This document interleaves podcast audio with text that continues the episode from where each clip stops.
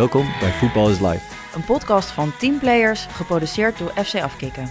Mijn naam is Sim de Jong. Ik ben Diana Kuip. En ik ben Deli Blind.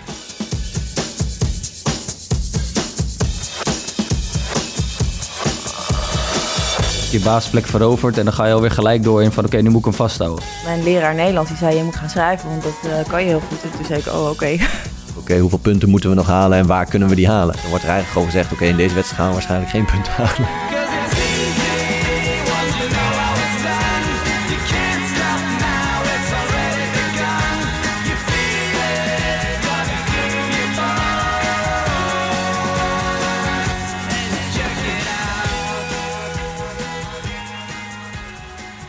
Mannen, daar zijn we weer. Allereerst, Daily. Ik zie een gordijntje en een raampje. Kennen we allebei nog niet het plaatje. Je bent verhuisd. Ja, andere setting. Ik ben inmiddels verhuisd. Wanneer ben je verhuisd? Dus eh, eh, drie, vier dagen geleden. Doet alles het? Voel dus, je je goed? eh, eh, nee, ja, altijd in het begin de eerste dingetjes. Geen warm water, geen goed internet.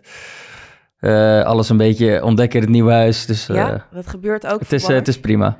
Ik dacht dat dat alleen Dat gebeurt eh, ook voetballers. stervelingen gebeurt. Slechte internetverbindingen en zo. Nou ja, ook je- jullie. Hier hebben we het vaak over gehad, toch? Dat wij ook gewoon eh, de spulletjes moeten halen en eh, alles eh, geregeld moet worden die eerste dagen. Ja. Dus Maar dat is wel lekker toch, Daily? Dat je weer een beetje een eh, eigen plek hebt. Eh, ja, zeker, zeker. En ik zei, eh, het internet moet snel gemaakt worden, want ik heb deze podcast. Dus eh, ze zijn gelijk Oh, gekomen. wat goed. hè? Dus eh, ja, ja, ik geloof dit meteen. hij we doet hebben nu nog betere verbinding.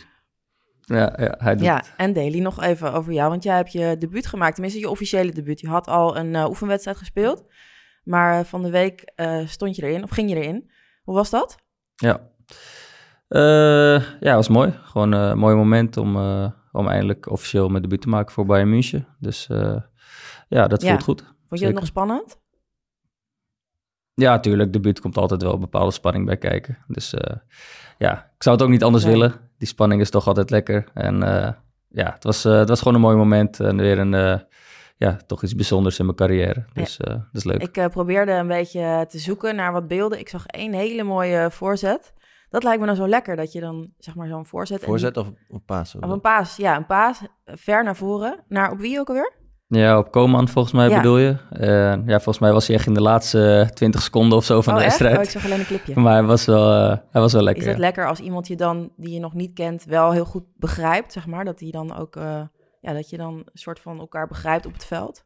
Ja, maar ik, ik train natuurlijk al wel een maand, eh, een maand of net Ja. iets langer met ze. Dus eh, we kennen elkaar wel. En eh, ja, ze weten mijn kwaliteiten ook wel inmiddels. En ik die van hun ook. Dus eh, het is niet dat we totaal onbekenden voor Nee, elkaar Het zijn. is een Maar aardig niveau daar ook. Dus. Ja, ja ook het, wel, is, hè? het, is, eh, het is wel prettig gewoon als je wel eh, ja, eh, weet, eh, weet wat je ook aan elkaar hebt. En eh, het was, ja, ik zag hem vrij staan en ik dacht van eh, gewoon geven. En, Ja. eh, jammer dat, die, eh, dat er geen goal uitkwam Nee, nee, uiteindelijk. nee. maar ja, dat maakt Lekker niet uit. hoor. Ja, wat ik dus een beetje heb, dat ik hun dan een beetje, eh, sinds jullie mijn voetbalvriendjes zijn, dat ik dan een beetje trots ben op jullie. Dus ik volg en eh, de KKD meer, doordat ik de graafschap een beetje volg. En ik volg nu de Duitse competitie meer. Maar dus eh, ja, ons gaat dus niet zo goed. eh, nou ja, jij had vorige week dan gescoord. En dacht ik, oh, Siem heeft gescoord. En dat ik dan met, met Deli dat jij erin ging. Dus toch Maar een beetje tijdje geleden weer dat ik gescoord heb. Ja, wat hoe gaat het bij jou?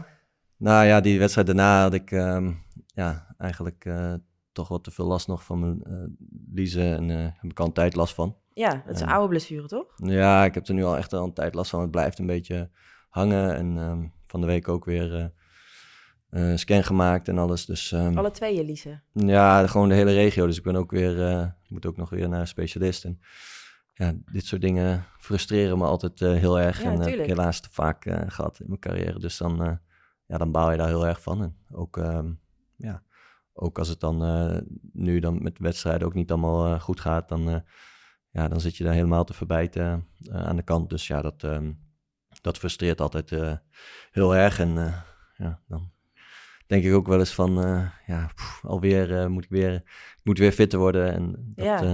Weer Ja. dat traject bedoel je? ja, weer zo. Nou, gewoon, het, ik heb het iets te vaak gehad in mijn carrière dat je dan een moment hebt dat je denkt van, oké, nou, goed trainen, fit worden. En dan ben ik fit. En dan, ja, net voor de winter ook bijvoorbeeld, ja, dan gebeurt er weer iets. En soms ook, eh, zoals nu, nu dan ook privé iets waar je eigenlijk, ja, niks aan kan doen. En wat ook, eh, ja, wat kan gebeuren. Maar ja, je, je, ik heb het te vaak gehad dat je uit je ritme komt. Ja. En, ja, dan, eh, dan baal ik wel weer nu dan dat dit ook speelt. En ik hoop dat het, het... Ik moet zeggen, de laatste week hebben we best wel wat eraan gedaan. En het wordt wel wat beter. Dus ik hoop wel komende week weer, ehm, weer aan te kunnen sluiten. Maar ja, dan inderdaad weer eh, zorgen dat je helemaal fit wordt en weer 90 minuten kan spelen. En dat gedeelte is gewoon soms frustrerend. Ja, ik kan me heel goed voorstellen. En zeker wat je zegt, omdat je het al vaker hebt gehad. Waarschijnlijk is het dan zo dat op het moment dat het weer gebeurt, dat er dan wat oud zeer ook bij zit. Dat je denkt, niet weer, weet je wel. Ja, nog- zeker ja. dat gevoel. En natuurlijk, ja, hoe, hoe, ik kom ook richting het einde van mijn carrière. Ja. En dan, eh, ja.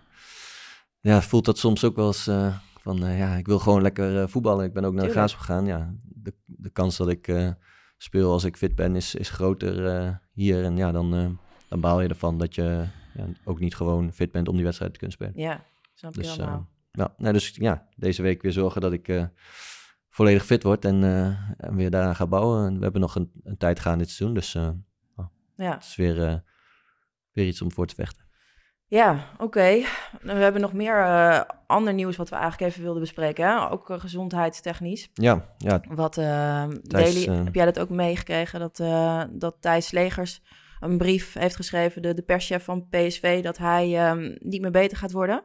Ja, ik heb het, eh, ik heb het nieuwsbericht gelezen. ja, inderdaad. dat eh, is voor iedereen die in ieder geval in de, in, in de voetbal werkt. Iedereen kent Thijs Legers dus als, als perschef van PSV. Maar ook, eh, ik ken hem bijvoorbeeld ook nog, daarvoor werkte hij voor Voetbal International. eh, was een collega van me. En hij is heel open geweest over dat hij eh, ziek is. En dat ging al, al, het speelt al een tijd. Ja. En toen ging het op tij, uh, weer een tijdje goed. Toen halen we er allemaal wat hoop uit. En nu heeft hij dus ge gestuurd dat het uh, einde oefening is. En uh, ja, Van Nistelrooy zei het heel goed. Um, in de persconferentie zei het een mokerslag, ook uh, voor ons allemaal. Ja, nee, ik ken hem. eh, ik heb ook bij, bij PSV natuurlijk met hem eh, gewerkt. Dus ja, nee, dit is eh, heel, heel heftig om, eh, om te lezen. En um, ja, ja, wat je dan ook leest eh, in het einde van die brief, komt hij dan nog, eh, nog terug met een, eigenlijk een soort van eh, opmerking richting eh, um, de buitenwereld. Ja, een oproep. Oproep. En dat, ik zag het nu nog voorbij komen dat hij er zelf weer iets over zei.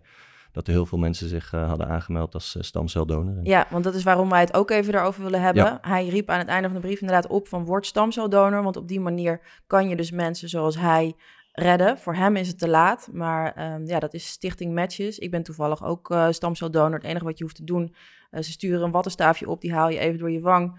En dan uh, stuur je dat terug en dan sta je in een register. En als er dan iemand is wiens leven je kan redden, ja. dan krijg je een oproep. Ja, ik heb met Luc anderhalf jaar geleden ook een campagne gedaan. Toen um, voor matches. En met Gakpo was er ook bij vanuit PSV. Dus ja, het is heel belangrijk. En um, ja. Ja, dus dit is bij deze ook een oproep. Meld je aan. Ja, heel terug. Ja. Um, ja, het is altijd moeilijk om dan over te gaan naar ja. weer iets luchtigers, maar uh, dat is wel wat we gaan doen. Want uh, Siem, jij had wat vragen ingezonden gekregen na vorige ja, week. we pakken het even op. ja. Nee, ja, het is eh, heftig nieuws. En, ja.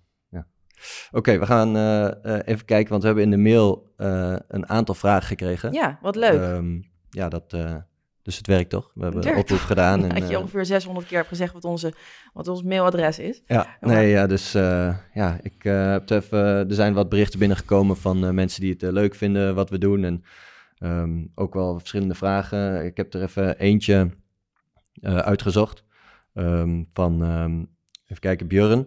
Hij is een vriend van René Bot. kennen natuurlijk als graafschap legende. En hij, uh, zijn vraag is een beetje dat uh, vrienden, uh, als vriend van, van hem heeft hij om, om het voetbal heen veel neppe mensen gezien die om je heen hangen. Um, nu is dat speler van Ajax vele malen, vele malen groter, denk ik. Hoe prik je daar doorheen? dat lijkt mij als jonge speler erg moeilijk, want iedereen heeft interesse in een mening. Neppe vrienden, ja, dat vind ik een hele goede vraag. Nou ja, neppe vrienden. Kijk, het is ook wel een nee, beetje, denk ik... Ja, nee, ik, ik, ik snap wat je bedoelt, maar ook wel, zeg maar, mensen die wat van je willen. Ja. Um, ja of dat nou per se vrienden zijn. Nee, maar, maar precies, dat is natuurlijk dat liedje ook, toch? Als je wint, heb je vrienden. Je hebt in één keer allemaal mensen om je heen die uh, allemaal het beste met je voor hebben en, uh, en iets uh, van je willen. Ja, nee, ja. en... Even beginnen bij jou. Wat, is, uh, wat zijn daar jouw, uh, jouw levenslessen in geweest? En wacht, oh, sorry, een Ehm. klein stukje nog. Het laatste gedeelte van de vraag is ook of onze uh, ouders zijn wie ze zijn, daarbij heeft geholpen in, uh, in onze, ja, onze route door de topsportwereld. Ja, oké. Okay.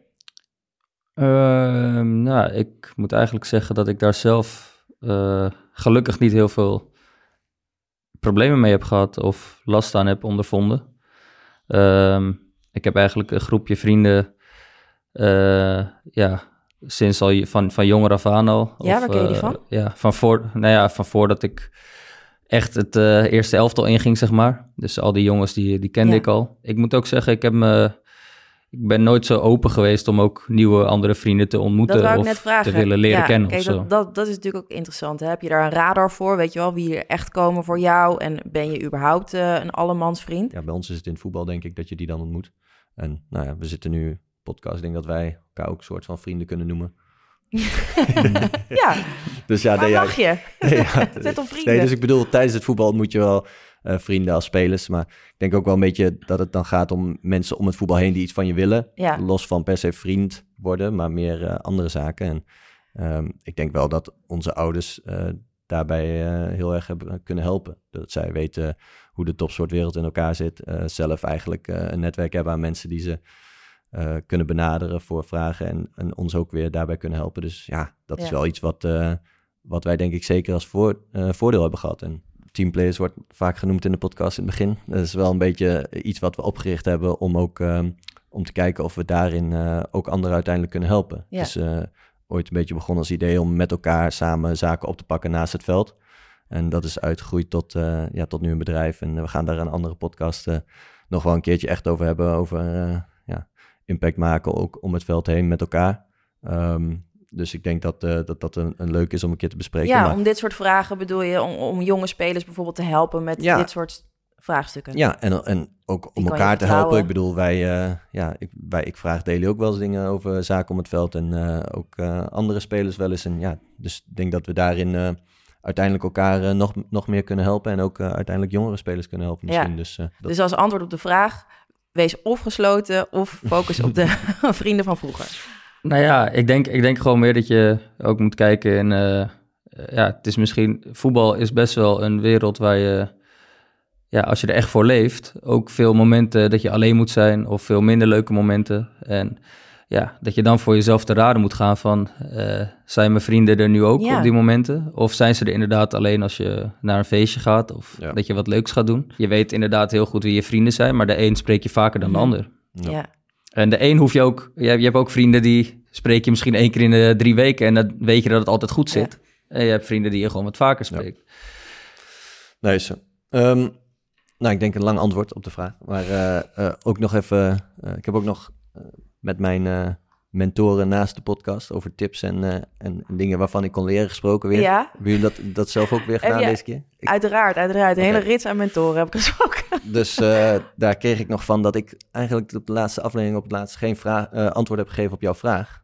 wat ik anders zou hebben gedaan in de jeugdopleiding. Ja, dat vroeg ik inderdaad. Deli Ja. heeft wel geantwoord en jij niet. ja, dus het sluit hier wel een klein beetje op aan... op waar we het hadden over, over teamplayers. Ehm, Want we ik hadden het over de jeugdopleiding en toen vroeg ik inderdaad, Ja. als je het nu eh, met de kennis van nu zou je wat je anders, ja. Ja. En eh, ik doe nu eh, sinds kort een UEFA-cursus. Ehm, eh, dat gaat over voetbalmanagement. Eigenlijk gewoon de achtergrond van voetbal. Ik heb nu eerste ja, masterclass gehad en het is online allemaal. Ehm, ja, maar wat kan je worden met die cursus? Wat is het? eh, Nee, het helpt je gewoon eigenlijk een inzicht te geven. Het creëert een netwerk binnen het voetbal. Dus, ja, je leert nu wel allemaal andere spelers kennen. Ze komen zitten, spelen ze in Amerika, Vietnam iemand, Saudi-Arabië. mhm. Spelen overal. eh, eh, Engeland, Premier League, zitten ook wat jongens en, en speelsters bij. Dus ehm, het is ook een soort van, ja, met elkaar moeten nu een groepsopdracht doen.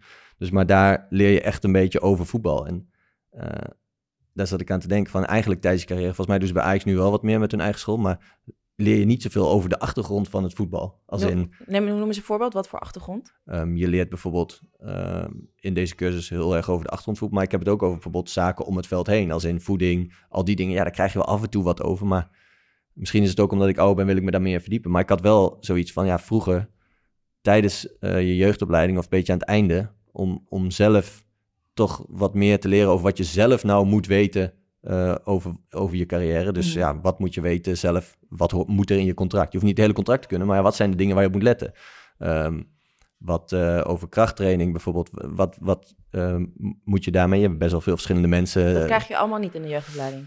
Nou, niet heel veel. Nee. En ik denk, dus wat ik zeg, het zal wel wat meer zijn nu. Maar vroeger had je één keer een presentatie over, eh, over voeding. en dan stond er een schrijver. Maar ja, dat is ook verschilt ook als je jong bent natuurlijk. Je, je neemt een zaakwaarnemer, je hebt krachttrainers ja, op de club. Ja, nee, dus- waarom, waar, maar waarom ja, je kies je een bepaalde inderdaad. zaak nemen? Waarop? Eh, waarom eh, doe je bepaalde... Kijk, het is allemaal... Je gaat ervan uit dat de mensen die jij dan tegenkomt goed zijn. Maar ik heb tijdens mijn carrière eh, zes, zeven verschillende krachttrainers ontmoet. Nou, ze doen allemaal bijna net een iets andere manier. Nee, klopt. Uiteindelijk als je jong bent weet je dat nog niet. Maar naarmate je ouder wordt ga je kiezen wat het best bij jou past natuurlijk. Ja, dus het zou toch mooi zijn als je als jonge jongen dit soort ervaringen van, eh, zeg maar, oudere spelers of van, eh, van mensen toch wel een beetje mee kan krijgen. En zeker ook eh, waar je zelf op moet letten. Je hoeft het niet allemaal te kennen, maar je moet zelf wel een beetje weten wat je moet doen. Dus dat was een beetje zo van, toen dacht ik aan een, een soort voetbal is live cursus, dacht ik. Ja. Van, ja, dat, eh, Interesting. Interesting, ja. Dat jullie dus dat als een iemand daar een beetje ons mee kan helpen, voetbal is live cursus, dat je gewoon over het leven van het voetbal, om het voetbal heen, net iets meer weet, zeg maar. Dat is wat je gedurende je carrière eigenlijk inderdaad leert. En nu, eh, ja, Ja, denk, denk je over dat soort dingen veel meer na. voor mij als buitenstaander lijkt het me heel logisch dat het elementen zouden zijn in de jeugdopleiding. Ik ben nog steeds verbijsterd over wat jij vorige week zei, Daily. Dat er niet eh, echt wordt ingegaan op om, omgaan met tegenslagen, weet je wel. Dat, dat, dat vind ik echt bizar, omdat dat... Ja, de, de, de voetbal is de hele tijd tegenslagen, toch? Er zou toch iemand daar gewoon even een goede cursus over eh, moeten geven, hoe je daar... ehm, Ja. Nou ja, en vaak wat je ook hoort, is, ik bedoel, ik zat eh, een stukje uit de podcast te luisteren en daar ging het ook weer even over die eh, mensen die dan langskomen om een presentatie te geven. En dat dat binnen het voetbal vaak wordt gezien als eh, iets waar je zo snel mogelijk doorheen wil. Ja. Dus eh, het is ook niet zo dat we nou als jonge spelers en als spelers sowieso heel erg daarvoor openstaan. openstaan om dingen te leren Nee. naast voetbal. Dus dat eh, is ook wel misschien eh, niet per se ons sterke punt. Hm. Dat komt ook denk ik als je ouder bent pas eh, en je Ja? daar zelf interesses in krijgt. Ja. Oké, dus geen... Ik denk dat dat het verschilt ook gewoon per persoonlijkheid. Jij misschien wel, maar ik dacht vroeger echt, laat me gewoon zo snel mogelijk Dat het veld ik op. al, ja. En eh, de, gym, de gym hoef ik niet te zien, zeg maar. Nee, ja, dat is zo. Ik had vroeger wel eigen krachten. Maar ja, dat is ook wel weer een beetje vanuit waar we net over hadden. Ouders die daarbij helpen. En ja, dat heb ik dan zeg maar een deel toen geluk mee gehad misschien. Ja. ja, want uiteindelijk, Daily, zei jij ook eh, vorige week dat je, als je wat anders had kunnen doen, dat je eerder het kracht ook in was gegaan. Hè? Dus dat zegt wel iets. dat jij, Ja, het is misschien, misschien een beetje overdreven, maar ik denk dat daar nog wel winst staat voor mij. Ja. Maar eh, als, ik, als ik zo mijn carrière bekijk, zou ik eigenlijk ook niet eh, per se iets anders willen doen. Maar het zou, eh, als ik dan iets moest kiezen, dan zou ik daar nog wel winst kunnen boeken. Ja, eh, ja. als, Jij hebt hem als ook teruggeluisterd en je dacht van, wat zeg ik nou eigenlijk? Ik had helemaal niks anders gedaan eigenlijk. Dat is maar- Ja, precies. Ja. eigenlijk niet. Ik zat hier zo op mijn stoel in München, dacht ik van, ja, ik heb toch best een mooie carrière. Ja, Oké, misschien heb ik dan wat meer dat gevoel aan het einde van mijn carrière. Dat ik Ja. denk van, nou, ik had toch misschien net iets anders moeten doen. het is wel echt een leuke podcast. Dat we iedere aflevering gaan ontkennen wat we de vorige aflevering hebben gezegd. ja. Oké, nou ja, goede. goede eh, oh ja, dat was je mentor die dat had gezegd. Ja, hè? ja, dat was even terugkomen op de vorige aflevering. Ja, dus even weer... eh, Ga je ooit onthullen wie die mentoren allemaal zijn? Ja, ik kan, wel- nou, ik, heb, ja, ik kan wel een keer onthullen wie mijn mentoren zijn. Ja. Oké. Dat zijn eh, om mij, maar nu nog niet. Nu nog niet, nee, nee, dat is te vroeg. Oké. Nou, we hadden het natuurlijk vorige week over de jeugdopleiding. En eh, toen vroeg ik me af, toen jullie klein waren, wat was zeg maar het ultieme plaatje waar je dan van droomde van, oh, als ik daar ben, dan is het echt af. Daily, even bij jou beginnen. Ja, dat was niet zo moeilijk. Eh, gewoon voetballen voor het eerst van Ja? Ajax. Dat, was, eh, Is- dat was de droom. Is dat dan nog meer de droom? Want als ik dan, als ik een voetballer was geweest, dan had ik denk ik gedroomd van scoren in de WK-finale. Maar voetballer zijn van Ajax was, eh was het meer. Ja, ja, het was voor als je aan mij vroeg wat wil je worden, ja, als eerst gewoon profvoetballer bij Ajax. Dat was Ja, ik zat ook te denken. het antwoord. vroeger, Het eerste wat je opschrijft is profvoetbal. Ja, Heel Ja, precies, profvoetballer. Niet per se ergens, gewoon ja oké. dus, dus dat is zeg maar de, Dat laagste ambitie, ja, lat. dat is de wat laagste is lat, ja. De laagste Ja. lat is... Nee, bij Ajax was wel dat, de... dat kwam daarna. de Ah, droom. oké, bij mij Dus jouw laagste lat was gewoon profvoetballer, Ja, gewoon period? opschrijven. Oké, ambitie, profvoetballer. Of droom, wat wil je worden? Profvoetballer. Ja, Daar stond nog niet bij per se wie, maar ik denk wel uiteindelijk bij mij ook wel snel Ajax wel. eh, Niet de graafschap. Ja, nou ja, eerst wel, want ik kwam uiteindelijk bij de Graafschap. Maar ik denk, ik kwam pas toen ik elf was bij de Graafschap. En daarvoor heb je toch al wel een beetje zo... Ik groeide wel een beetje op met Ajax daarvoor in die jaren. Als in Hm. dat ik wel een beetje Ajax-fan was. Mhm. Toen dacht je al van, graafschap is mijn opstapje. Maar ik moet je eerlijk zeggen, ik dacht eigenlijk van... toen ik werd gevraagd om bij de Graafschap te komen... ik had eigenlijk nooit helemaal echt door dat je daarvoor gevraagd kon worden... en daarbij kon komen. Want wij speelden bij ons amateurveld naast... En misschien hebben je ouders gewoon Ja, aangemeld. nou, dat zou kunnen. Maar ja, ik had helemaal niet door over scouting en dat soort dingen. Ja, ik was eh, zeg het, 9, 10 of zo. En ik speelde naast... eh, ons amateurveld lag een beetje naast het eh, Graafschap Jeugdcomplex. En dan zag je die wel eens voetballen. En dan eh, ja, dacht je eigenlijk gewoon... Dat is, Daar ja. stroom ik straks Nee, door. ik dacht eigenlijk, wat, ja, dat is iets ver weg of Oh, zo. zo. Ja, dat, dat, ja, ik had eigenlijk geen idee van, oh, daar, word je, daar kun je bij komen. Nee, Pas- oké. dat- Pas, het, ja, pas op het moment dat dat echt een beetje in de buurt rond 11 of zo dacht ik daar pas aan. Ik denk bij, bij Ajax jongens, die komen al, nu bij de Graafschap ook wel iets jonger, maar kwamen toen al jonger, werden al jonger gevraagd voor Ajax. En, maar, en dus toen jij zeg maar doorkreeg dat je dus die onderste lat ging, ging halen, zeg maar, waar, hoe oud was je toen? Ja, 10, 11. Dat je wist dat je profvoetballer Oh. Nou ja, maar die voelde je al. knap. die voelde je al. Ja, maar Siem weet ja. al veel, dat Nou ja, zei als je al. wordt Ja. gevraagd voor de graafschap, dan ja, dat is dat je, je doel. En dan, ja, ik zeg, ik weet niet, eh, natuurlijk weet je nog niet dat je prof. Maar ja, het is wel gelijk van, oké, ik ben nu een soort van prof. Als Ja. in, ik zit bij een profclub. Zo, Ja. Maar je bent nog niet profvoetballer als je droom van een profvoetballer te worden. Maar ja, het is wel een mooie stap in de richting. En, en heb je dan ook dat je dat eh, op het moment dat je weet dat je dat wordt, dat dat net zo lekker voelt als waar je dat je daarvan hebt gedroomd, Daily? Ehm, ja, dat is inderdaad wel je, je droom waarmaken. Zeker in het begin gaat het allemaal zo snel natuurlijk. Maar wanneer je dichtbij komt en je mag voor het eerst meetrainen met het eerste elftal. En je leeft toe naar die eerste wedstrijd dat je eindelijk op dat blaadje keek. Wat vroeger, dat, dat was toen nog zo, keek je op het blaadje en dan stond er een kruisje achter je naam of je bij de selectie oh zat. man, waar hing dat blaadje? En dan word je de... Ja, na de lunch ging dat altijd volgens mij in de, in de, bij de arena. En ehm, ja, ik weet nog, de eerste twee wedstrijden zat ik er bijvoorbeeld niet bij. En toen de derde wedstrijd eh, zat ik er wel bij, stond er een kruisje achter mijn naam. En ja, dan gaat het natuurlijk wel groeien. En als dan je bijvoorbeeld je contract tekent, voel je die spanning. dan voelde dat dan als van, ik ben nu profvoetballer. Ehm, nee, dat voel Ja, je verdient natuurlijk wel je eerste centjes. Maar eh, ja, het voelde nog niet alsof ik eh, echt eh, mijn droom had waargemaakt, zeg maar. Nee. nee? Wat schreef jij dan vroeger op, Diana? Nou, ik, eh, toen ik journalistiek ging studeren, toen wilde ik gewoon... Hoe eh, oud wa- was het vroeger al, toen je zeg maar, hoe oud het ging? Nee, want toen wist ik het niet. Nee, ik, ik, eh, iemand zei op een gegeven moment tegen mij, mijn, mijn leraar Nederlands, die zei, je moet gaan schrijven, want dat eh, kan je heel goed. En toen zei ik, oh, oké. Zo ging dat een beetje. En, Maar jouw eh, droom was niet profvoetballen. Nee, Oh. nee, nee, ik was wel realistisch daarin. Nou, ik wilde trouwens wel, dat is het, vroeger wilde ik eh, ehm, professioneel ruiter worden. Ik wilde Olympische Spelen halen als, als met, met een paard. En ik had ook zeg maar een paard. En ik was ook aan het sparen voor, ehm, nou, dit is een heel raar verhaal, maar voor, je kan zeg maar paarden kruisen, toch? Eh, dus ja, je hebt zeg maar hengsten en dan kan je, Oh. eh, die verkopen hun, eh, ja, hoe kan je dat nou netjes zeggen? Zaad. Ja? En, Ja, die, ja. en dat is heel veel geld. Het kost heel veel geld. Dat zijn dus toppaarden. En ik had dus zeg maar bedacht, ja, die kruis je dan met mijn paard. En als het veulen wat er dan uitkomt, daar kan ik dan Olympische Spelen mee halen. Dus ik had een spaarpotje. eh, nagedacht over die droom al. Ja, ik had eh. dus- Eh, hoe, oud, hoe oud was je toen? Eh, 14? Ja. Dus ik had een spaarpotje voor, voor ehm, ja, de Voor. Nakomeling, zo Oh. ga ik het. Oké. Maar het veulentje kwam er niet, eh, zat- was niet olympisch waardig. Stond dat dan ook op de spaarpot zo? aan de zijkant? nou ja, eerlijk gezegd wel. Oh. Ja, er stond, want het paard heette Cocktail. Dat is eh, een van de paarden van Ankie van Guns. dus er stond Cocktail op, de, op die spaarpot. Dat is een cocktailtje Ja, van cocktail. inderdaad. Ik snap nu pas inderdaad. Ja, eh, ja, hoor mooi, bedacht. zeggen. Mooi bedacht. Ja, het is best goor. Ja. Maar eh, ja, die droom is op een gegeven moment eh, aan het diggelen gegaan. Want eh, ik, ik, ik woonde op Texel. En als je naar de overkant gaat, zoals wij dat uh, Tesselaars noemen... Hm. dan kan je helemaal niet eh, je paard meenemen als je gaat studeren. Dus dat is een beetje zo... Dus Dan kan je ook niet je paard meenemen wanneer je gaat studeren. Ja, nou ja, waar ga je die in Amsterdam Nee, dan... dat, eh, nee, dat is goed, goed bedacht. Ja, dus dat is een beetje gesneuveld. En toen wilde ik eh, schrijver worden. Dus. Ja, dat is uiteindelijk goed gekomen. Weet je? maar goed, ja. Oké, mooi. Ja, ja mooi, mooi verhaal. Mooi, ja. Ja, dus in, in principe heb ik dus mijn eh, ambities niet op die manier afgevinkt. Tenminste, niet mijn, eh, mijn eerste ambities. Oh. Maar in, eh, daar ben ik ook wel benieuwd naar. In hoeverre is zeg maar je omgeving daar eh, op invloed? Want jij, nou Deli, jouw vader heeft natuurlijk eh, dezelfde stappen doorlopen, zeg maar.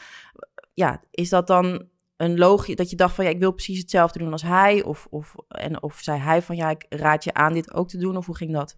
Ehm, ja, dat ging eigenlijk vrij natuurlijk wel. eh. het was voor mij de droom om profvoetballer te worden. En ja, natuurlijk komt dat misschien ook van huis uit dat het getriggerd wordt. Ehm, het gaat natuurlijk veel over voetbal in het huis Ja. bij ons. En je kijkt tegen je Ehm, vader Maar ja, ik vond het... eh, eh, ja, hij was natuurlijk ook een voorbeeld daarin. Maar ja, ik speelde zelf ook bij Ajax op dat moment. En je, naarmate je ouder wordt en wat Siem net zegt, je krijgt je eerste contract. Ja, dan merk je wel van, hé, hey, ja, het kan- wordt nu wel serieus. De kans zit er nu wel in dat ik misschien ooit mijn debuut ga maken voor het eerste elftal van Ajax. En ja, verder eh, qua invloed, ja, je hebt het er thuis over, maar je moet het uiteindelijk zelf doen elke dag op het ja. veld. En, Mijn eh, ouders waren volleyballers. En Dus het is ook niet zo dat ik nou eh, gelijk in het volleybal ben gerold. Dus het betekent niet altijd dat je, dat, dat vanzelf gaat. Maar ehm, wij hebben toen ook vrij natuurlijk, Luc ook, eh, gekozen voor voetbal. En dat is uiteindelijk zo gegroeid, ja. Ja. maar je hebt misschien wel een duidelijker beeld. Tenminste, dan kan ik me voorstellen dat je gewoon dan ziet van... oké, dus als jij topvoetballer moet worden... dat je dan weet van, dat, zo ziet je leven er dan uit... dan moet je er alles voor geven, zeg maar, dat je dat al Ja, ik meer... denk wel dat dat, een, dat is dus wel een van die voordelen van huis uit. Dat er wel een beetje, nou tenminste, dat er gewoon, dat ze weten wat dat betekent inderdaad. En dat zie je daar misschien ook onbewust wel iets meer op voorbereiden dan dat ja, andere, je- of dat andere ouders dat soms misschien kunnen. En, eh, dat is wat ik zeg, daar heb je eh, onbewust. Maar ja, heb jij daar veel, hebben je ouders daar veel je erin Nee, gestuurd? maar ik bedoel juist door dat veel misschien niet te sturen. Zij wisten misschien ja van als we ja je hebt ook wel eens bijvoorbeeld je hoort ook wel eens ouders die mensen pushen of in de een van de vorige, vorige aflevering ging het over ja ouders die een kind uiteindelijk eh, uit huis zetten als ze dan niet haalt. Ehm, ik kan me niet voorstellen dat dat zeg maar eh, dat die druk eh, goed is voor een kind. Ik denk wel dus dat je tijdens je opvoeding dat je ouders wel iets beter weten eh, wat er met je gebeurt en dus waar je ja, wel of niet de nadruk op moet leggen. En ik heb juist inderdaad het gevoel, wat Dede ook zegt, dat er heel weinig druk of dingen zijn meegegeven. Dat het allemaal voelt alsof veel vanzelf is gebeurd. Maar ik Ja. denk op de achtergrond, en waar we het vorige keer over hadden, dat je, je ouders daar best wel veel mee bezig Of tenminste heel veel mee bezig zijn. Mhm. En dan de vraag is van, ja, wat is daarin goed en wat is daarin niet goed? Maar ik denk dus dat het wel een voordeel was dat onze ouders daar best wel veel van af wisten. Ja. En, eh, want je, wordt je droomt dan van profvoetballer worden, dat word je dan op een gegeven moment. In, en wat voor ambities komen er dan bij, zeg maar, Daily? Ehm, ja, uiteindelijk ga je natuurlijk wel steeds die doelen of je ambities Precies. verleggen. Noem ze eens, Ehm, noem ze een Want rijtje. wanneer, zeg maar, als je net bij het eerste komt, ga je dan je ambities verleggen, zeg maar? Nou ja, mijn vader zei wel altijd bijvoorbeeld, eh, die zei al heel snel toen ik volgens mij mijn contract tekende, eh, toen ik 16, 17 was, die zei al van, eh, bij het eerste komen is niet zo heel moeilijk, alleen daar blijven, dat is het Ja. moeilijkst. Ja.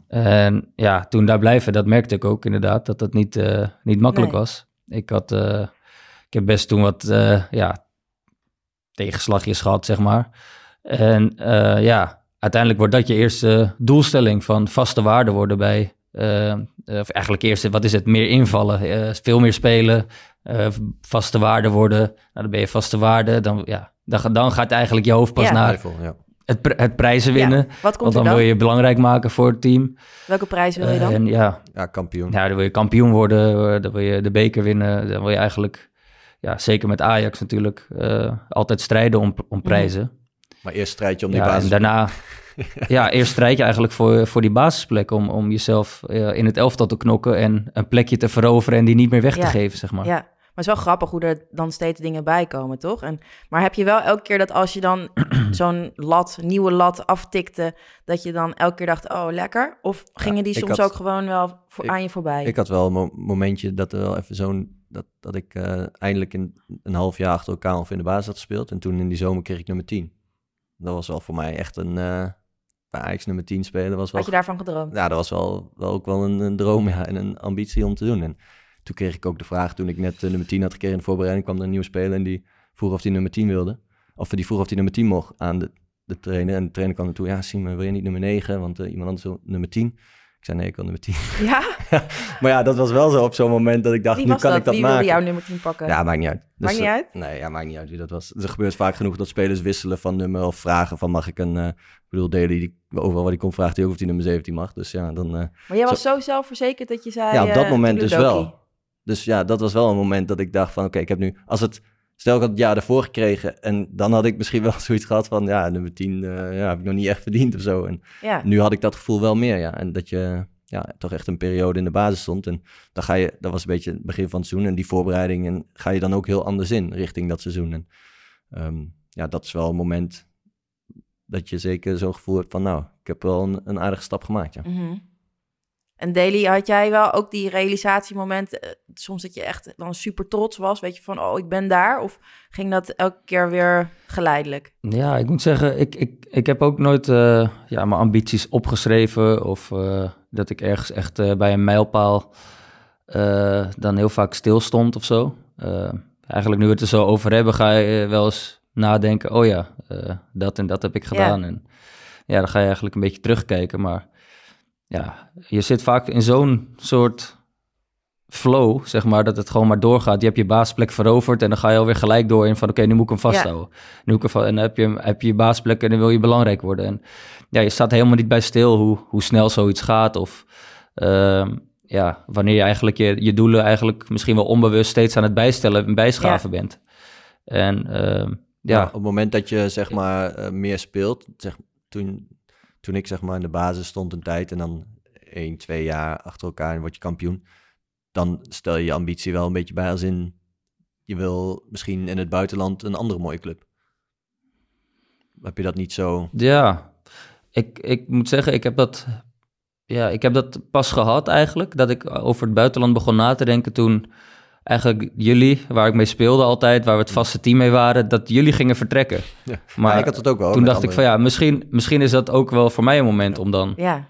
te gaan vertrekken. Maar ik had helemaal niet uh, de ambitie om nee, want ik had dat ook eigenlijk. ja, per, se, uh, per se weg te gaan. En ja, eigenlijk, het gebeurde bij mij ook op een laatste speeldag van de transferperiode. Anders had ik, ja, ik was gewoon met mijn hoofd bij Ajax. En zou ik gewoon lekker bij Ajax spelen. En ik heb niet echt... Uh, nee, ik had ook pas het ja, ik, ik, had, ik had die ambitie niet zo, uh, niet zo heb altijd van... Uh, ik, ik, ik, ik, ik, zie Ajax nu voor... Ik wil vaste baas worden en dan wil ik naar, naar het buitenland. Dat is best wel uniek, denk ik. Tenminste, ik heb het gevoel dat heel veel spelers van nu mega al met die ambitie zitten van als het dan buitenland is, dat het dan pas echt is of zo. Nou, wat, wat ik meer voelde is van dat je ja, op een gegeven moment toen waren we vier jaar achter elkaar kampioen. En dat je ook iets anders wil proberen. En ja, ik bedoel, de Premier League is wel bijzonder om dan om te kunnen meemaken als voetballer. En dat mhm. was denk ik vooral voor mij ook wel ehm, de ambitie om dan naar Newcastle te gaan. En daar te kijken waar is dan mijn plafond um, in zo'n competitie. Of, ja. ja Maar had je die al dan al ruim van tevoren? Of dacht je toen hij zich aandiende van, oh nou eigenlijk zou ik dit wel heel graag willen? Nee, want Newcastle kwam het jaar daarvoor ook en toen uh, wilde ik eigenlijk nog niet weg. En toen had in die zomer uh, uh, ja, ook wel ge gesproken met de club en zo en ook gewoon gezegd van, ja, ik wil wel graag blijven eigenlijk. En mm -hmm. het jaar daarna, toen begon ook een beetje, raak ik iets meer gebaseerd. Um, toen kreeg ik ook klaplong, het laatste jaar bij Ajax en ja, dat was wel een iets ander jaar dan de jaren daarvoor. Als in gewoon uh, altijd spelen, succesvol. En toen had ik wel zoiets van, nou, uh, ja, het was niet meer helemaal voor mij, zeg maar, als in qua ja, hoe het daarvoor ging. En toen dacht ik van, laat ik iets anders uh, proberen en kijken hoe dat gaat. Ja, ja. En, en wat voor rol speelt het Nederlands elftal dan in jullie de ambitie? Ik snap niet dat jullie dat nog niet hebben genoemd. Ik zou de hele tijd denken van, ik wil shine in dat oranje shirt. Ja, natuurlijk. Op een gegeven moment ben je vaste waarde van Ajax. En dan weet je wel dat het dichterbij komt. Um, maar ja, ik, ik was altijd wel... Uh, ja, zoals Siem zegt, misschien de ambitie voor het buitenland. Ik, ik zat bij Ajax eigenlijk wel altijd prima op mijn plek. En ik dacht ook van ja, als ik hier mijn hele leven zou spelen, zou ik daar echt vrede mee hebben. En ik zou ook, uh, uh, bijvoorbeeld sommige jongens die gingen dan naar een buitenlandse top. Toen dacht ik, ja, ben ik wel al zo ver? Misschien moet ik me nog verder ontwikkelen. En uh, ja, dan komt het Nederland zelf dan. En dan kom je natuurlijk weer op een groter podium terecht, op het, op het WK toen heel mhm. snel. En ja, dan, dan komt eigenlijk pas al die aandacht. Maar ik heb, ja, ik, ik heb altijd ook het gevoel gehad bij Ajax, en dat vind ik nog steeds uh, het leukste, dat je, uh, dat, we altijd, dat je altijd om de prijzen speelt, zeg mhm. maar. En ik zou, ik zou ook om die reden Ajax nooit zo snel, ja, heb ik nooit zo snel willen inruilen voor een andere club. En niet alleen, ja, wat ik zeg, niet alleen daar, want Ajax was mijn droomclub. Maar ik, vind, ja, ik vond het ook mooi dat je, dat je elk jaar strijdt om, uh, om de prijzen. Ja. Nou, dat is wel iets wat ik inderdaad daarna heel erg miste eigenlijk. Bij, ja? Ook gewoon in je beleving richting um, een wedstrijd of een, een ja, tegenstanders ingaan. Als je dan bij een team speelt wat niet meer nou, per se om het kampioenschap speelt, dan heb je wel eens momenten dat, um, ja, dat een gelijkspel genoeg is of zo. Of dat, mhm. eh, ja, dan zit er ook een soort andere gedachte aan wedstrijden. En dat was wel iets waar, ja, waar ik eh, soms wel moeite mee had. En, uh, en ook wel heb gehad dat, ja, dat je inderdaad niet echt meer om de prijs speelt. en elke wedstrijd om te winnen op zo'n manier als, als dat het dan bij Ajax ging. Ja, omdat je dat dus niet in jezelf voelde... of omdat je ook aan het team merkte van... nou, we geven niet alles. Nou, ik heb ook wel eens meegemaakt dat gewoon werd gekeken naar de laatste wedstrijden uh, richting het einde van de competitie. Uh, en dat er op het bord gewoon werd geschreven: oké, hoeveel punten moeten we nog halen en waar kunnen we die halen?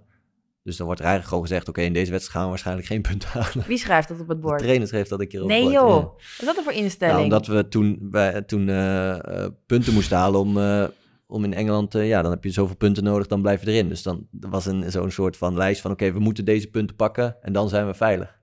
Eh, oh ja, en dan- dan gingen en jullie dan terugrekenen daarna- van, oh, dan- hier kunnen Kijk, we chillen. Nou, de extra punten, eh, ja, dan, nee, dan kun je omhoog. En het is best wel belangrijk in Engeland om hoger te eindigen. Dus, maar dan is het toch een ander soort eh, ja, mindset. ja, snap En, ik, ja. maar ook gewoon het type spel. Ja, je, je bent ook niet meer altijd degene die moet aanvallen of het spel moet maken. En dat Mhm. was ook wel een verschil wat ik merkte. En waarbij je dan ja, gewend was om dat jarenlang... nou, ik bedoel, uiteindelijk negen jaar ongeveer bij Ajax gespeeld in totaal. En dan ja, is dat andere... eh, als je daar niet altijd zo speelt, dan voelt dat wel eens, eh, wel eens gek, ja. Ja.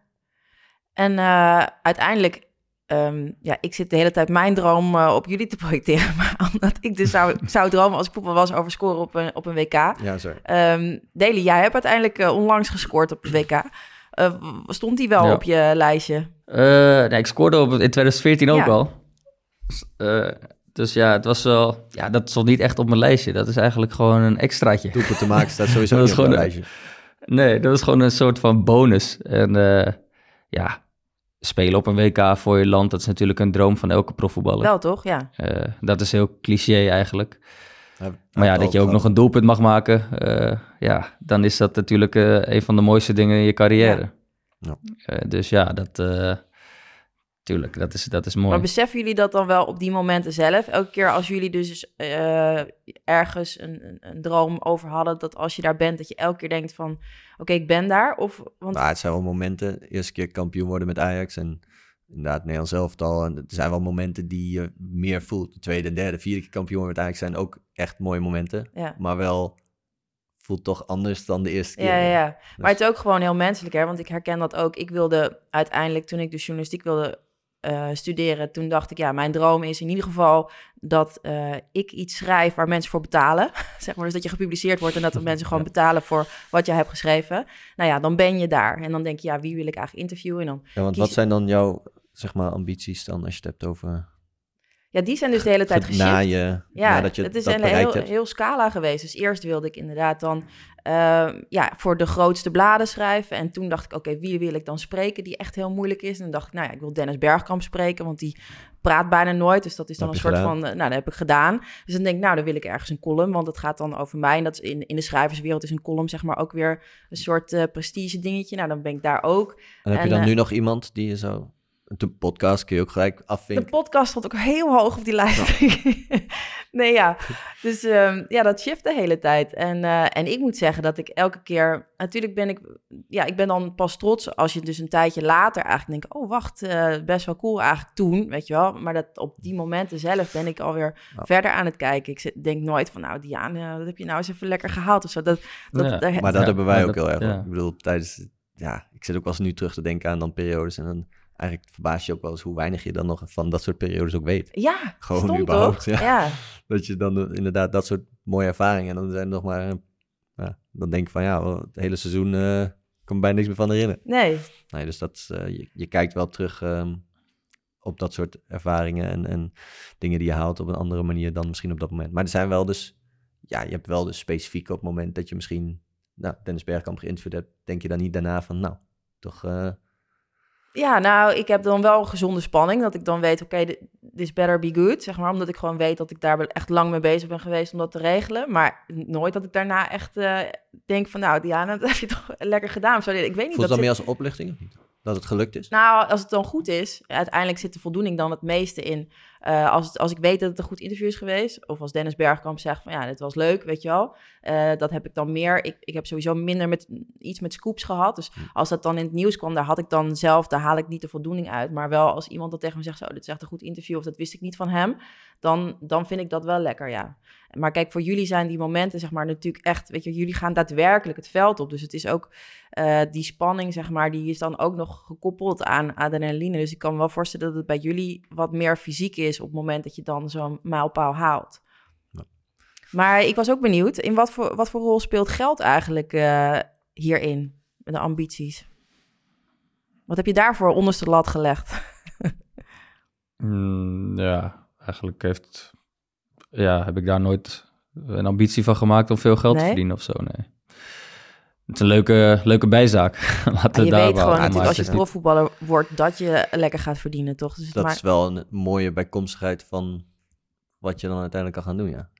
Ja, het is een mooie bijkomstigheid, maar bijvoorbeeld, ehm, volgens mij de eerste, ik heb mijn eerste profcontract getekend bij Ajax en die heb ik gewoon in mijn eerste periode bij Ajax helemaal uitgediend, tot ik transfervrij was bijna. En toen pas ben ik bij het WK, toen heb ik pas verlengd en ja, ik heb in de tussentijd geen enkel ge- moment gedacht in die vier jaar van, oh, er zijn jongens in de selectie die veel meer Nee? verdienen dan ik. ik. Ik wil snel om de tafel, want ik moet eh, meer verdienen. Heb je niet dan gedacht Daar van na heb je ik niet, eerste eh, contractje en dan je, je tweede contract wat je dan tekent, zeg maar, dat je in één keer als een soort van, ehm ja, volwaardig... ik ging toch van een jeugdcontract Ja, naar een ik. profcontract. Dus ja, je gaat wel naar een Ja, wel contract. van, maar eh, ik, ik had nog helemaal niks bereikt in het eerste. Nee, oké, dus maar toch denk je ik wel zat- van, nou, dat is wel... eh, Kijk, nu... nu Ja, je voelt wel dat je nu serieus wordt genomen, natuurlijk. Ja. Ja, dat je, dat je profvoetballer bent. Maar in de, in de kleedkamer eh, ja, verdiende ik waarschijnlijk eh, vijf keer minder dan jij. Echt? dat weet ik niet. Dat weet ik ook Ja, niet. jij was... eh, Ja, op dat, ja, jij ging ook, jij ging ook, eh, jij was op een gegeven moment aanvoerder nummer 10. Ja, en ik heb zeg maar in al die jaren heb ik nooit mijn contract opengebroken of, of verlengd. Maar ja, het was voor mij echt geen, eh, geen issue om, eh, ja, om nou te zeggen, mijn zaakwaarnemer te bellen. Ik wil, eh, ik wil net zoveel verdienen als eh, de grote grootverdieners in de kleedkamer. Want ik ben nu ook inmiddels een vaste waarde. Wat verdienen zoals jij.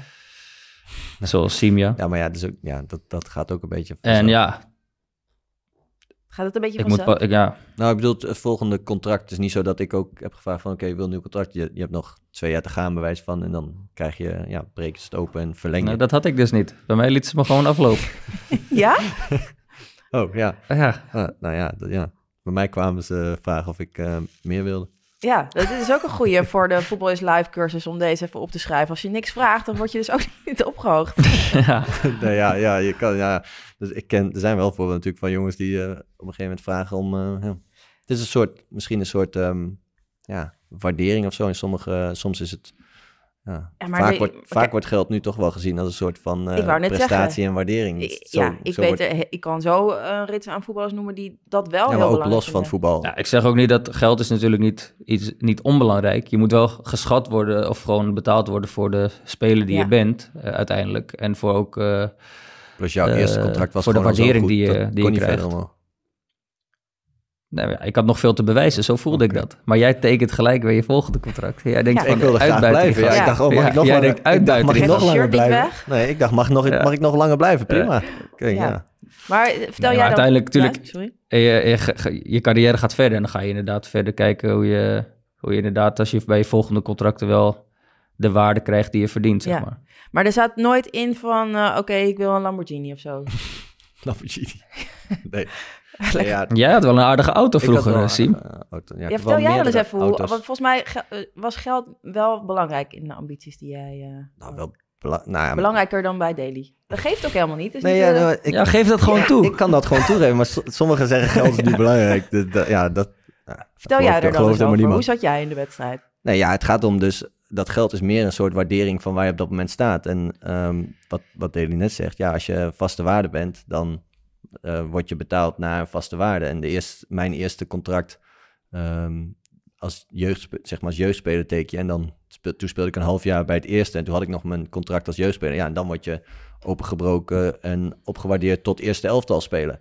Nou, en dat is dan net eerste elftal spelen. En toen speelde ik uiteindelijk een paar jaar in de basis. Ja, en dan loopt je contract bijna af en dan word je weer opengebroken tot basisspeler. Mhm. En ja, aanvoerder. En, en dan krijg je inderdaad, word je betaald naar eh, je status in het team. En, en Maar dat was jij, want dat, dat want zit dus in de kleedkamer, stel dat aan een jij, aantal schalen gewoon eh, binnen een club. ja, maar stel dat jij dus in de kleedkamer erachter kwam van die verdient meer, en terwijl je weet wij hebben dezelfde status, Hm. zeg maar, zou je dan zeggen van hé, hey, eh, mag nee, dan zou je dat kunnen gebruiken als je dat weet bij je volgende onderhandeling. Maar meestal is dat, dat wat ik zeg, dat is even...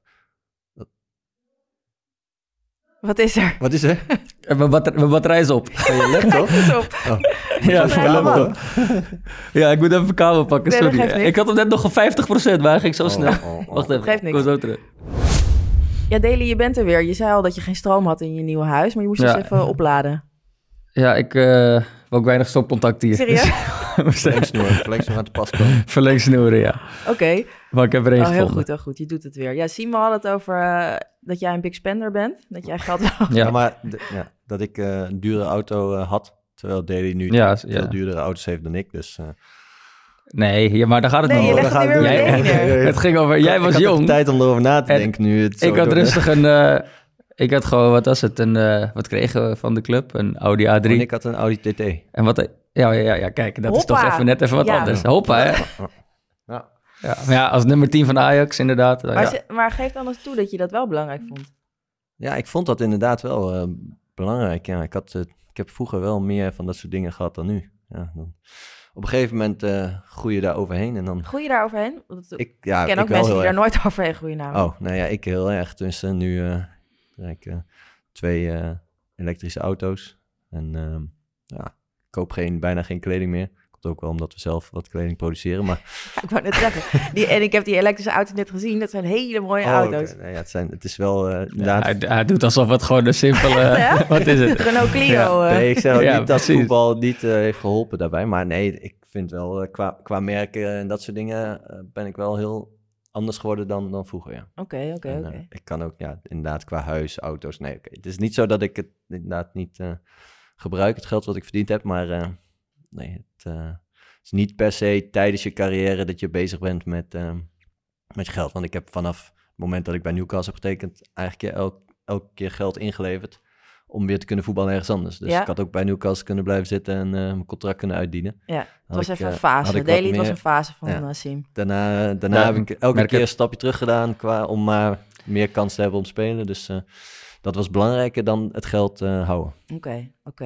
Nou, genoeg over geld. Eh Siem, jij vertelde vorige week al even dat we een nieuwe rubriek Ja. gaan introduceren. Nou, vertel nog maar even. Jong en blind eh, hadden we er geïntroduceerd. En eh, moeten volgens mij, de rubriek moet nog wel iets verder uitgewerkt worden. We hebben nog niet echt een tune of een jingle Hebben we nog ervoor. geen jingle? Wat? Ik weet niet, Daily moet even denk ik even iets in beatboxen of zo. Ja, kan je even een de- geluidje maken, Daily? Voor de jingle. Ik ben, ik ben echt verre van creatief. Oh, Dit is echt niet aan, mijn, eh, aan mij besteed. Dat, dat eh, moet allemaal nog ontwikkeld worden. Maar ik heb wel een, eh, eh, een vraag binnengekregen, soort van, Ja, want van een talent. van een jonge speler, ja? Ja, jonge speler bij ons op de club, eh, die heeft mij eh vragen gestuurd. En, ehm, en het sluit goed aan, hij heeft een aantal vragen, had, het sluit goed aan bij het onderwerp. Ehm Daly had het net al kort eventjes benoemd, maar ehm, zijn vraag was, schrijven jullie je ambities wel eens op tijdens je carrière of voor je carrière? Oeh, goede Eh, vraag. beetje zoals nu wel een aantal spelers hebben gezegd dat ze, dat ze doen. Ja, want ik, Daily, ik hoorde jou net zeggen, ik heb mijn ambities nooit opgeschreven. Ehm, maar ik, ik weet, dat is sowieso nu al echt iets van nu, dat journaling, weet je wel, dat je dus gewoon je dromen opschrijft. En ik hoorde Louis van Gaal het ook zeggen, weet je wel, visualiseren, imagineren. Wat heb jij daarover geleerd eh, van Louis Daly? Eh, nou ja, ik geloof wel zeker in imagineren. Eh, doe ik ook nog steeds. En eigenlijk elke wedstrijd wel. Leg eens Dus uit, ja, wat, wat, je- wat doe je dan precies? Nou Ja, gewoon de dagen daarvoor in aanloop naar zo'n wedstrijd toe, dan eh, ja, speel je gewoon sommige situaties af in je hoofd van, hey, als de tegenstander dit Ja, doet, specifiek dan voor de ga ik dat wedstrijd. doen. Of, ja, maar dat, ja, dat doe ik niet met mijn ambities of doelen. Nee, dat doe ik echt puur wedstrijd en training gericht van, ja, zo om me optimaal voor te bereiden op een tegenstander. Eh, dus dan ja, imagineer ik en dan speel ik de wedstrijd al over in mijn, in mijn hoofd, zeg maar. Dat is wel een interessant ding. Dus dat visualiseren of imagineren en eigenlijk ook dat opschrijven gaat erover dat jouw brein weinig verschil kan maken tussen iets wat echt gebeurt en iets wat je je heel levendig voorstelt. Dus jouw zenuwstelsel gaat zich dan alvast daar ook voorbereiden. Dus eigenlijk ben je daar dan Beter je voorbereid. weet, beter voorbereid. En Op zo je zeggen dat je zo ook je ambities op die manier kunt. Maar dat is eh, meer ter waar- voorbereiding op je ambities. Zoals je het nu omschrijft, is het meer ter voorbereiding Ja. van als je het haalt, dan ben je al een soort van voorbereid. Het is ook wel mooi als je niet voorbereid bent, want dan voelt het misschien nog mooier. Ehm, ja, maar hier is het dus echt zo dat je door het op te schrijven als, het dus als een soort waarheid voor jezelf kan creëren, zeg maar, zodat je daar Ja. meer klaar voor bent. Maar En- dat, dus dat is een goede misschien vraag. ook- het is misschien wel meer een pad voor jezelf al uitstippelen eh, hoe je iets wil bereiken. En eh, dat heb ik ook nooit opgeschreven, dus ik heb ook nooit mijn ambities opgeschreven. Maar Zou je Ja. dat dus, want eh, is het eigenlijk, wordt, het, wordt deze rubriek een, is het een anonieme jonge speler of kunnen we gewoon ja, ik zat net te denken, heb ik Ja. hem net Nee, je zijn noemde geen naam. Nee, ja. Wie was het? Maas heet hij. Maas, Eh, Ja. heeft Maas een achternaam? Eh, ja, Maas Willems, maar ik weet niet of we alles erin moeten zetten, privégegevens en Nou, zo. Maar, nee, ja, misschien vindt die jonge speler het wel leuk om gewoon genoemd te worden. ja, Maas nee, Willemsen in dit geval, van Graafschap. ja, en die heeft mij inderdaad de vraag ingestuurd over de jong en blind rubriek. Dus Ja. ja, ja ik hoop, Maar zouden jullie het hem aanraden om dus je ambities op te schrijven? Ja, ik heb er dus niet zo heel veel mee gedaan. Of, of Eh, ja, als, ik denk als sommige jongens gebruiken het misschien ook als trigger. Van hé, hey, eh, nou, ik weet niet, misschien... eh, ja, vandaag ga ik eh, naar de training en ik heb misschien iets minder eh, motivatie deze week of de laatste week. En Ja. ja. ik ga even kijken wat mijn, eh, terugkijken wat ik nou voor mezelf als doelen heb eh, opgeschreven. En misschien dat je daardoor misschien soms op een wake-up call bij jezelf kan creëren. Of ja, juist als motivatie elke dag van hé, hey, eh, ik, ik open het gewoon even, ik zet het als achtergrond op mijn telefoon. Nou ja, dat is helemaal niet, eh, niet gek. Maar want het verhaal van Dumfries bijvoorbeeld, dan eh, is hij ook heel open over hoe die, eh, ja, hoe die dat vanaf jongs af aan eh, Ja, voor zich heeft gezien. En ook, ook wel inderdaad wat jij zegt gebruikt. Of Deli, wat jij net zei, gebruikt om bepaalde momenten, ehm, ja, misschien weer wel dat extra te geven. Dus ik, ja, ik vind dat wel sterk eh, gedaan. Ik heb het zelf nooit gedaan, maar ja, ik denk wel dat dit weer zo'n mentaal punt is wat in de Voetbal is Live cursus voorbij komt. 100%. Oké, nou, goede vraag, Maas. Dankjewel. Ja, eigenlijk is het tijd om af te ronden. Maar ik had nog wel als laatste vraag jullie ambities voor na het voetbal, Siem. Ja, nee, eh, ik denk dat we daar eh, wel een keertje langer over kunnen praten. Ja, zeker. Dat is een hele podcast We waard. hebben nu ook vrij lang over onze ambities al gesproken. Maar eh, ja, nee, voor na het voetbal ben ik al wel een beetje aan het kijken wat ik zou willen doen. En ehm, ja, waar we het over hadden, wat met het ondernemen, de teamplays hebben genoemd. En ik ook altijd wel eh, met interesse de For the Future ehm, ehm, positionering van Ajax gevolgd. En daar ook wel eh, eh, gevraagd eh, om, om later wat mee te kunnen lopen bij commercie, marketing. Dus dat zijn wel dingen waar je over nadenkt. Ja. En, en mijn cursus die ik dan noemde, dus... Ehm, bent er al mee bezig. Jij al wel nou, ik denk wel dat ik... Ja, ik denk ook niet dat het slecht is om ermee bezig te zijn tijdens het einde van je carrière, of sowieso tijdens je carrière, Mhm. over wat je interessant vindt, om je daar wat meer in te ontwikkelen. Eh, vroeger was dat, eh, vond ik de PlayStation interessant, heb ik me daar goed in ontwikkeld. Ja, en toen op een gegeven moment vond ik dat minder interessant. Ja, en toen ben ik andere dingen gaan doen. Dus eh, nou ja, dan heb je wel wat tijd om, ja, om gewoon ook dat soort dingen een beetje te onderzoeken. En ja, los van het voetbal, ja, dat staat altijd, stond altijd op één en staat altijd nog op één. Ehm, omdat daar gewoon je, je drive eigenlijk echt ligt. En daarom heb ik ook wel zoiets van, ik vind voetbal zo leuk. Ik ben wel aan het kijken hoe ik na mijn carrière in en om het voetbal eh, wel, wel dingen kan blijven doen. Want Ja. voetbal is wel live. ja, sowieso. Daily, eh, hoe zit jij in de wedstrijd wat dat betreft? Ja, nog niet zo, eh, zo ver als Siem. Nee. Ik zit nog wel regelmatig op de PlayStation. Je ontwikkelen. Is ook wel dus gezellig. eh, ja, ik ontwikkel me daar ook in. Maar eh, nee, ja, ik, eh, ik vind het leuk om over het spel na te denken. En eh, ik heb al eens vaker gezegd ook dat het me leuk lijkt om eh, misschien na mijn carrière wat, eh, wat bij de jeugd mee te gaan lopen. Om het, ja, te ervaren hoe het is als, eh, als om überhaupt trainer te zijn. Maar ja, ik, ik, Jij zit er echt meeste dingen in, zijn, Ja, snap ik. De meeste dingen voor mij zijn ook na de carrière dat je dan nadenkt over wat ik zou, dan zou willen doen. Dus het is niet zo dat ik nu veel tijd heb om dat soort dingen ook echt op te pakken. Maar- ik zie mezelf wel meer op het veld dan op het kantoor of de commercie zoals Siem zich ziet in ieder geval. Ja, ik zie jou ook meer op het veld als op een kantoor, ja. Maar ik wil misschien ook wel het veld hoor. Alleen ja, ik vind dit nu gewoon interessant om. eh, ja, het tactische Voor gedeelte van het voetbal vind ik echt ja, superleuk. Ik bedoel, eh, Oké. Maar we- hier gaan we sowieso nog Ja. een hele podcast aan wijden. Dus ehm, Ja. laten we hem bij deze afsluiten. Mannen, dankjewel. En ook eh, alle luisteraars bedankt voor het eh, luisteren naar deze aflevering van Voetbal is Live. Heb je nou vragen of opmerkingen? Stuur Ja. ze dan naar Siem. En Siem weet de postbus. ja, want ik heb hem net niet genoemd bij de Jong en Blind rubriek. Ben ik hem vergeten te noemen. Dus ik zal hem nu nog even, even heel duidelijk zeggen. Maar podcast at voetbalislive.nl is ja, eh, we de zitten ook e-mail. op Instagram. Eh, Voetbal is Live podcast. Ja. En Dus, eh, eh, ja, volg ons op je favoriete podcast. En stuur ons nog vragen en, eh, en tips. Ja. En eh, ja, tot volgende week. Daily, jij eh, succes. En ook tot volgende Ja, week. dankjewel. Tot de volgende week. Dankjewel. Doei. doei. Hoi.